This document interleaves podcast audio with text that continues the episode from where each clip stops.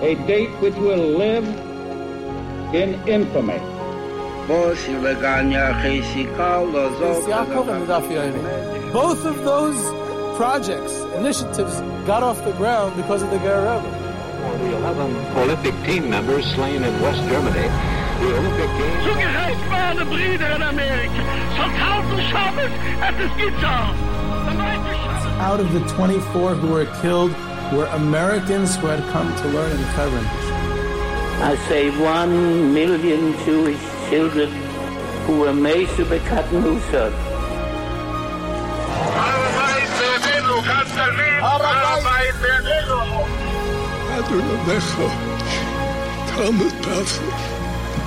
Whoever heard such beautiful words, it is never too little, it is never too late, and it is never enough. Jewish History Soundbites, bringing alive the world of our glorious past. Here is our host, live from Jerusalem, Jewish historian and tour guide, Yehuda, Yehuda Geberer with Jewish History Soundbites, and this episode, which is going to discuss a little bit of the history of Jewish first names. I don't know if it's sociology or history or culture, but a little bit about the development and trends of first names, first name giving in Jewish history. And this episode is sponsored by the Shapiro family in Los Angeles in honor of the birth of their son, Ben Sion Zev. Ben Sion Zev is lovingly called Benny Shapiro, and it's not to be confused with Ben, for this episode is not sponsored by the Daily Wire. Apropos for Pesach, Pesach is just around the corner, and on Pesach, one of the things we celebrate is Laishinu es Shemam, that the Jewish people did not change their names.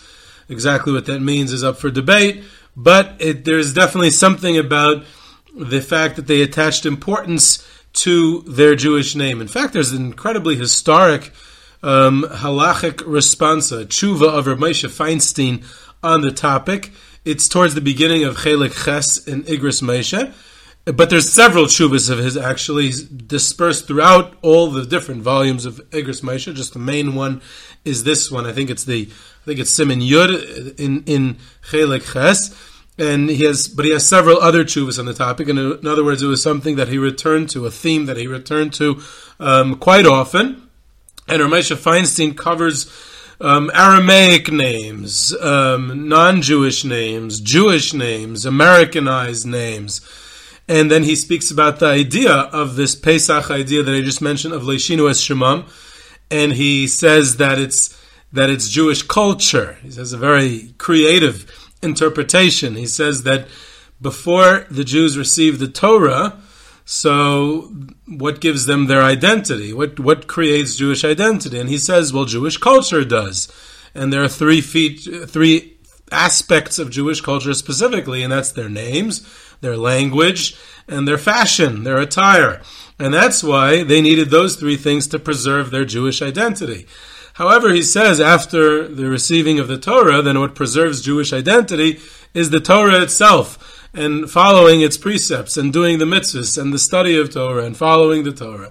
And therefore, if you have the Torah, then you don't need Jewish culture that much. It definitely is not as important as it was before that. So the idea of having a Jewish name and a Jewish language and uh, and uh, and Jewish fashion is much less important uh, after the receiving of the Torah than before, and therefore he says he's not recommending everyone take non-Jewish names, but he says it's it seems to be okay. And then he goes, Ramesh is almost like a historian in this tshuva. You got to see it.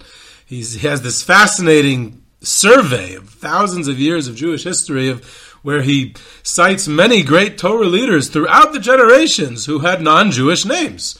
Uh, Latin names, Greek names. In, in, the, in the Chazal, you have uh, Aramaic names, um, you know, Huna, Rav Papa, Rava, Abai, and then you had all these Greek names, Sumchus and, and uh, Antigonus and Titus, and all these Latin names, Christian names, Arabic, he says, Vidal, and, and all these types of rabbis who had these Arabic or Christian or non Jewish names. Um, he also cites the sources for several names which are common Doivber and, and other names. He also goes into the custom of, of having two names, double names, right? Uh, two names, you know, we, we, which is a fairly relatively new thing. Maybe I'll get into that also. Having two names or even three names. It's really a historic tshuva. Ramesha Feinstein, who needs Jewish history sound bites when you have Reb Moshe? So you can definitely see a lot on the topic over there. Um, going from Reb Moshe Feinstein to the opposite end of the spectrum, um, one place where I got very into the idea of studying the history of first names was when I read my, my actually it's my favorite non-history book, a, a, series of books actually, Freakonomics by Steven Levitt and Stephen Dubner, and now I avidly listen to their podcast as well. So they they they have this uh, in one of their books. I don't remember which one. They had an entire chapter on on the role of parents in giving first names to their children and what type of first names they give and does it influence the child and what does it mean about the socioeconomic background of the parents and do they give unique names? Do names follow trends? They have this incredible database of california name giving over 40 years or something and they do this amazing data analysis of statistical data analysis of name giving and, and how names change and the top 10 names and they relate it to, to different socioeconomic strata. And they find that that people copy uh, name givings it goes down the economic scale. In other words the very wealthy are choosing names creatively and then the um, you know the middle class are copying the upper class and the lower class are copying the the uh, the middle class and and get, names go through these cycles um, going through the economic system. It's a fascinating study. It's absolutely mind blowing. Um, so that that got me thinking about Jewish names also. But there's so many topics to explore when it comes to Jewish first names, and that is, do we use, you know, most for the most part, we're using biblical names, uh, names that appear in the Torah and Tanakh, and some of those names end up being popular, and some of them being very not popular. If you even look at like the Shvatim, the 12 Shvatim, some are very, very popular, some are rare, and some are, you know, sometimes used, but not as much. There's much more um, Yehudas, like me, uh, than, uh, I don't know, Gud or something like that. Even though it, there's plenty of people named, all, you know, all of them, all the different names. Um, so you, you, you wonder how that that happens. There's more obscure names of Tanakh, which are rarely used, and it depends on which communities, of course, right? You have in the Yemenite communities, they don't even use Tanakh names. They're named uh, Yahya or other very um, Arabic sounding names or whatever variant of language it is in the Arabian Peninsula in, in, in Yemen. And and therefore they don't have they don't use so much biblical names. Then there's the idea of naming for animals, um, which which is already from the time of Tanakh and becomes more common in the modern era, naming for different animals, quite a few different animals, or angels, Gabriel, Michael. It's also relatively new, last several centuries.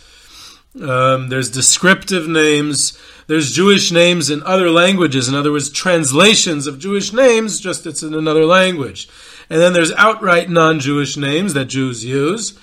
There's there's names that go out of use, but then they're revived. There's a revival of some of these old ones, and then there's completely new ones. And then, like I said, there's the idea of having two names or even three names.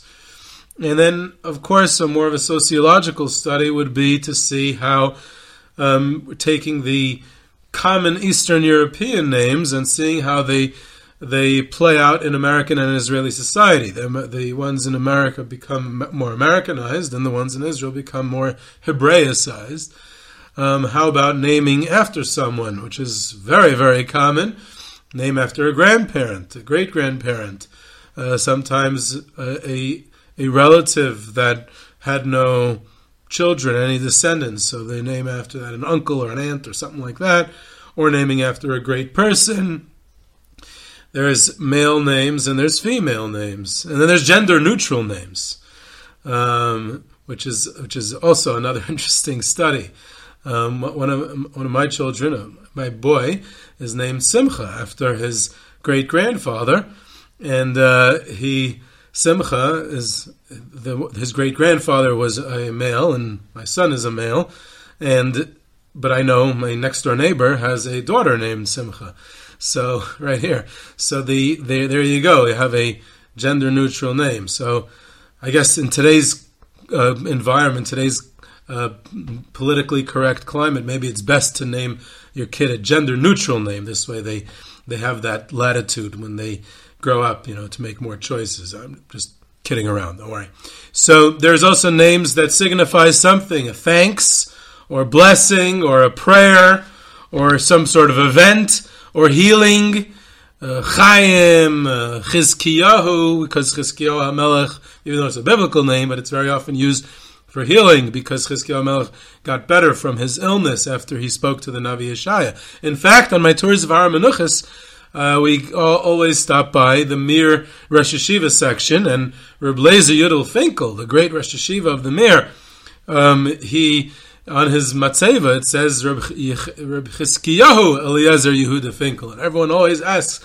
Where did the name Chizkiyahu come from? So actually, in his last illness, shortly before he passed away, they added the name Chizkiyahu. Probably the most common phenomenon is naming for an ancestor. In the early Ashkenaz, you had the Kalonymus family of Italy, and later on in medieval Ashkenaz, uh, certain branches of the family migrated from northern Italy to um, Germany, to Ashkenaz, in the uh, in the uh, early days of of of, uh, of, Ashkenaz, and they're perfect. They're an illustrious family, a very great uh, family of scholars um, leaders, and they're a perfect illustration as how an- ancient and widespread this was. Because if you trace three, four hundred years of this Kalonymus family, the same names appear again and again and again. Everyone's named for their grandfather. Everyone is named, uh, which wasn't always the case, right? You don't have that that common in Tanakh itself or in in the uh, times of Chazal.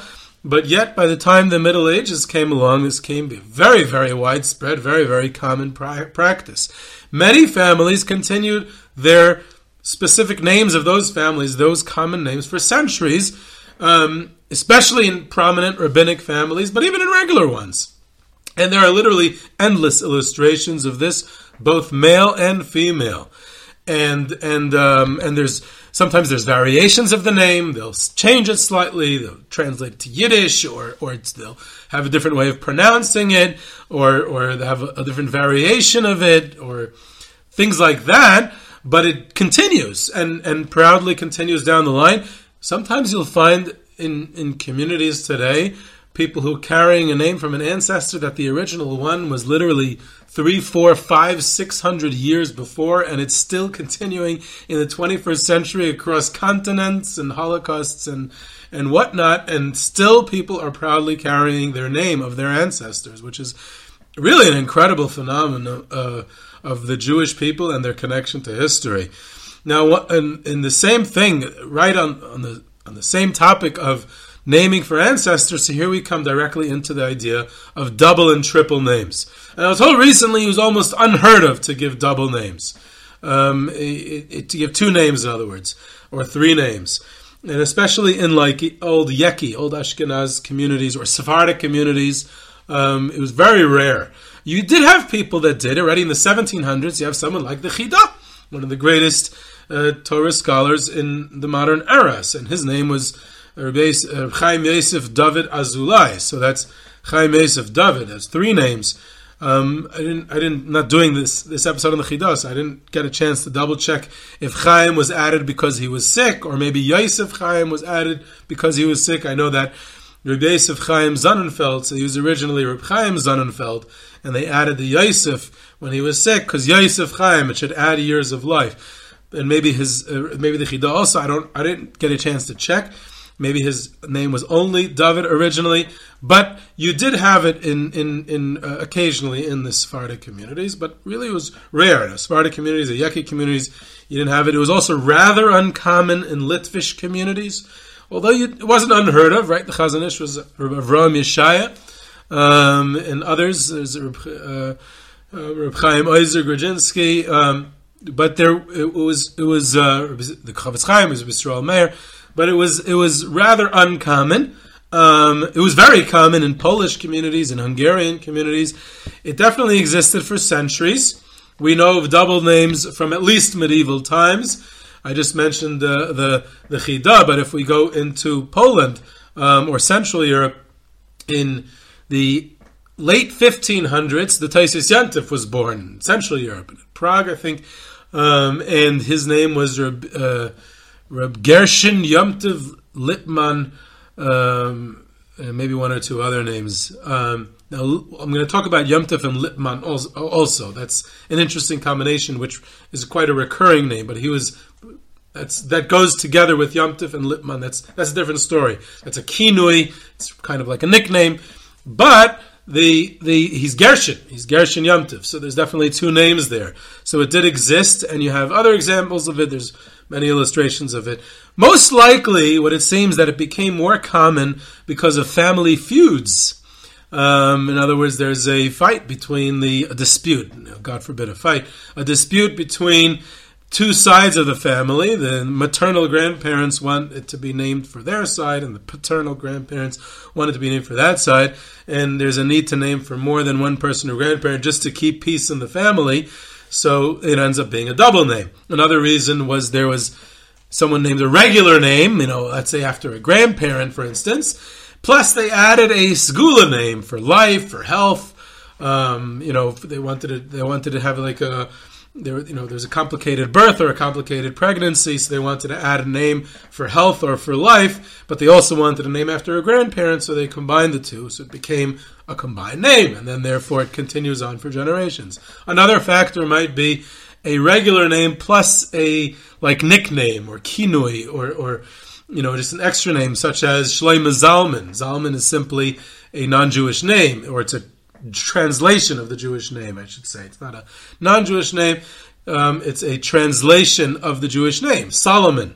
Solomon is the name in, in German and other European languages, so it's it's Zalman.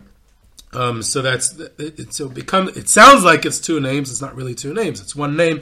Just one is a translation, and there's very many many more examples of that. It's very important to name in general to name a child with a name which ends in a vowel. Why is that important? Um, because parents throughout history need to have the need to yell for their children. Now, if you yell for a child and, and their name ends in a vowel, it's much easier because it carries further. Uh, um, with a, let's say an ah at the end, you know, ah, it, it carries. If it ends in a consonant, then it kind of ends abruptly and doesn't carry well. And if you want to yell to the other side of the park or down the block to call your kid for dinner, then you need to have uh, their name end in a vowel. So that's historically was was always a concern. Also, now there's an interesting uh, German Jewish yeki custom which existed for centuries um, of giving two names: a Jewish name at the bris or whenever they name the the the, Jew, the, the, the girl, uh, uh, and and that's a Jewish name, a Hebrew name, and then they would have a choil name. They called it. I guess they called it a chawal name.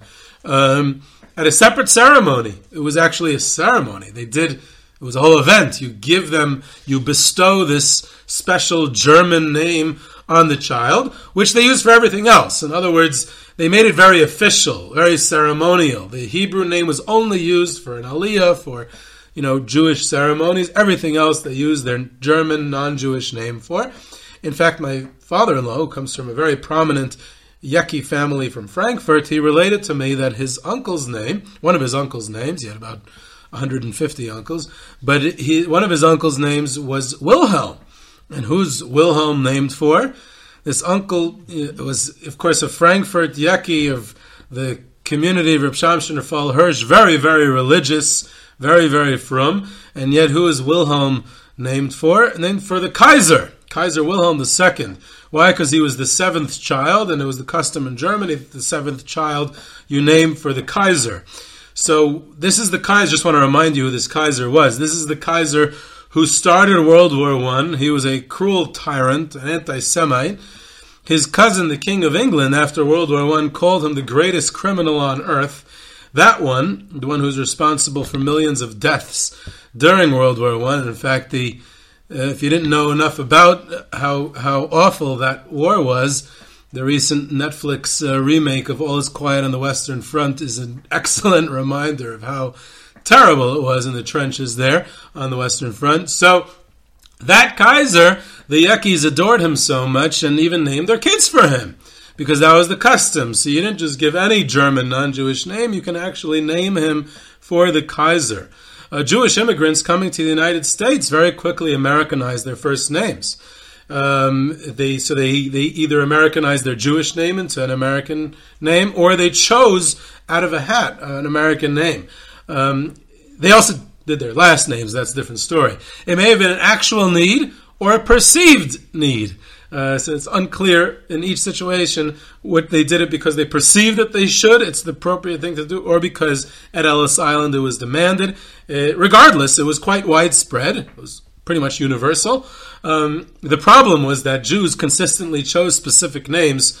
Um, so they came to be kind of like Jewish American names. If you were a guy named Oiving uh, in New York, you were not Italian or Irish. You were definitely Jewish. So Oiving became a Jewish name. So it didn't help that you changed your name from Yankel to er- Oiving because because uh, you were just as Jewish. On the other side of the Atlantic, Israelis Hebraicized Yiddish names, and there are hundreds of Yiddish names that became Hebraicized over the years. In the early years, it was primarily secular Ashkenazi Israelis during the second, third, and fourth Aliyot who came here in the pre-state era, and they quickly Hebraicized their names. There was also a trend of Hebraicizing last names, but again, that's a different history. Then you had in the uh, 50s, 60s, and 70s the Sephardic Jews who had French first names for the most part. The ones who came from Morocco, Algeria, and other countries, they had French first names or Arabic first names, and when they came from Iraq or Taiman or, or other countries, and they would change those French and Arabic names, Hebraicize them to Hebrew. The third stage is something, again, it's more sociology than history. We're witnessing in front of our eyes, in our own communities today, uh, religious ultra Orthodox Haredi Jews are doing the same exact thing. They're changing Yiddish names. Um, Yiddish names are completely disappearing from the landscape and they're given a Hebrew equivalent. And Hebrew names are becoming much more common and uh, prevalent in the Haredi community. So we're witnessing a third stage of Hebraicizing first names in front of our eyes. Last names is a whole other story. I actually have researched last names more, Jewish last names more, and it's quite interesting. I'll have to devote another episode to surnames. That's a great history. Um, possibly even more interesting.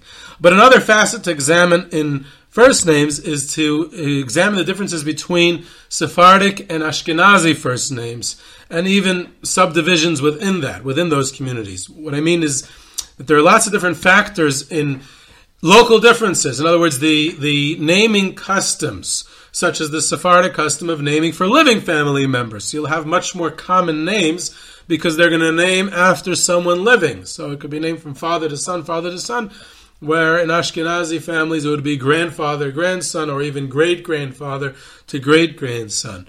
Um, another inf- difference would be the influence of local language and pronunciation. So old Sephardic names in the pre-Spanish expulsion era would have very, very Spanish names. Later on, there would be an influence of Arabic, um, whereas in in in um, in uh, in, uh, in in Europe, in in uh, in Ashkenazi Europe, there would be a, much more of an influence of German and later Slavic uh, names and language on the Jewish ones, and then of course the way they would use non-Jewish or translations of Jewish ones into non-Jewish languages, into general languages, excuse me, um, that would become a major difference in how names were. Even the same name origin, I don't know, Shlomo or Yaakov or something like that, would come out very, very different depending on where a person lived over the centuries. There's also what, in, along the same lines, is also the question of what defines a Jewish name in the first place. What's an inherently non Jewish name and what's an inherently Jewish name? And this gets very confusing with biblical names, such as Sarah. Is if I said it as Sarah and not Sarah, does that make it a non-Jewish name? I mean, it's the same name. The same thing with David and David. It's a, it's it's a very Jewish name. It's a biblical Jewish name, and yet general society and Western society for sure uses these names, and there's other examples as well. Um, so, what makes it Jewish or non-Jewish? What about translation of names into other languages? Like I said before with Shlomo Zalman. Is Zalman a non-Jewish name because it's translation into a general language, or is it a Jewish name because it's trans- it's a translation of Shlomo? It's it's Solomon. It's a Jewish name. Um, it's just in the vernacular. Uh, so it also it's similar to what we discussed once upon a time in Jewish music. What makes something inherently Jewish or non-Jewish music? There's the influence of the Spanish diaspora following the expulsion, the Alhambra decree in 1492, and then later from Portugal in 1497. So there's the Spanish Jewish diaspora, and then these Spanish Jews, Sephardic Jews, they end up everywhere, and their naming also has a cultural impact on many communities. I have heard, this is something I've heard, but I could not verify in time for the release of this episode, so I'm not 100% sure this is true, but I need to verify it. Just want to be upfront and clear about that that although animal names were used by Jews, been in use since biblical times. In the, in the Tanakh, we have Devora, Tzipora, Kalev. We have many, many animal names in Tanakh, people named for animals. But they became much more common due to Sephardic influence in Spain. They used it more, and when after the Spanish expulsion, so that influenced many communities in North Africa, the Mediterranean basin, and in Europe, in Ashkenazi communities, to start using more animal names. Dove and Zev and uh, and uh, uh, um, Tzvi and uh, um, women, you know, girl, female names as well. Um, same with angel names. It was a Sephardic influence. Uh, Spanish Jews, Sephardic Spanish Jews used uh, Michael, Gabriel, and, and other angels' names, and uh, and that influenced the rest of the world to start using them as well um, after the Spanish expulsion. So I've heard. There's easy ones. Uh, Schneur, which became a common name only a few hundred years ago, obviously comes from Senor. Uh, the the so that's definitely from the Spanish influence. Uh, I believe that Sprinz is the same thing. I think it comes from Senorita. I could be mistaken. In general, many Yiddish names like Sprinz are interesting, relatively new phenomenon. The last few centuries, Many of the Yiddish names that we use, both for male and female, although female is much more common, are translations from biblical or other Hebrew uh, names, or even from non-Jewish ones. And now these Yiddish names are considered holy, and though somewhat archaic, uh, in some communities are encouraged in traditional circles to continue the name tradition as if it's a holy name, even though it's a relatively new phenomenon. It was only used in the last few hundred years um, as translations from biblical or other Hebrew names or even from non Jewish ones. Another angle to examine is a boys and girls names. Uh, I think I mentioned that before, or names that could be both. Um, I mentioned this example of Simcha before. Um, sometimes you have a gender crossover. In other words, the the you know that you have someone a girl named for a grandfather or a boy named for a grandmother. I remember there was a Rebbitzin in the Mir Yeshiva named Rebbitzin Rama Finkel. Um, I think she's named for her grandfather, Moshe Matcha Epstein. So it's like a kind of like an acronym, Rebbe Moshe Matcha Epstein. I can double check that. I'm not 100% sure. Um, but there there is crossover. So that, that also. And um, women Yiddish names um, are very common. Froma which is comes from Romania, and it means that it was from she was from, or they hoped that she would be from, or they came from a very from family. And then you have these like kind of like pompous names. You name a girl Shana, the pretty one, or Yafa, in, in translated into Hebrew. Golda. Um, you have a another animal name Yaina, which people name in the Yiddish would be Toibe. Toibe, a very common Yiddish name. And by boys, you'd have Ephraim Fischel why Ephraim Fischel? Because Yaakov Avinu said in his bracha to Yosef's children, "V'yidgu l'rayv." They should be like fish, dugim, fish. So Ephraim is Fischel, or Shoshana, another girl's name, Raiza, um, or Shoshana Bluma, flower, right? Or even Tzipira Bluma, because a bird goes to the flower to pollen. They, they, they, you know, they, they, they pollen. I don't know. They drink. They eat from the flower. Whatever it is. Uh, Fagi, of course, is Tzapira too. Then you have a boy's name, Shraga Feivel. Feivel is a fire, Shraga is a flame. Although Shraga is not Hebrew, it's Aramaic. So you're translating an Aramaic name into Yiddish. And yet they're both considered Jewish names. You have Usher Anshel. Anshel is somehow related to Usher. I'm not exactly how it translates though. You can add a name for long life, like we said before. Um, Chaim for a male would be Chaya for a female, or Alter for a male, and Alta for a female. Um, and now, for a male, you might have a three names: a Kodesh name, a Hebrew name, a Hebrew biblical or ancestor name. The second name they'll have is a Kinui name, kind of like a Yiddish nickname for daily life, for commercial life, for their social life. And then you have a non-Jewish name for dealing with government uh, officials or documents, non-Jewish business dealings. But the Kaddish name, that Hebrew name, was only used for aliyahs and the like. So very often, a female who did not get an aliyah um, would never even be given a Kaddish name. And that was very common in many, many communities. She'd only have the Yiddish name, or maybe even only a non-Jewish name altogether. Now, I just want to emphasize that everything I'm talking about is cultural history or social history. This is not halacha. This is not minhag. This is not telling you what to do or not to do, what's permitted or what's forbidden. I want to be very clear about that. If you want to know what should be done or shouldn't be done, go ask your rabbi, not me. I'm just describing a cultural or social history here. I want to use a couple of more names as examples, even though we're running out of time. Um, one is Ben Sion. Where does the name Ben Sion come from? We know that there's a thing called Sion. Um, and the words Ben Sion appear in Tanakh, um, but not as a name of someone. There is a source in Chazal, uh, the, the Ben Sion family, they were called, Mishpachas Ben Sion. Um, and and so there there's a name Sion or Zion, and then there's Ben Sion. And it's definitely a connection to the land. In more recent times, a connection to Jewish nationalism. Um, definitely as a result of the latter, in other words, Jewish nationalism, it's become more common in the last 150 years.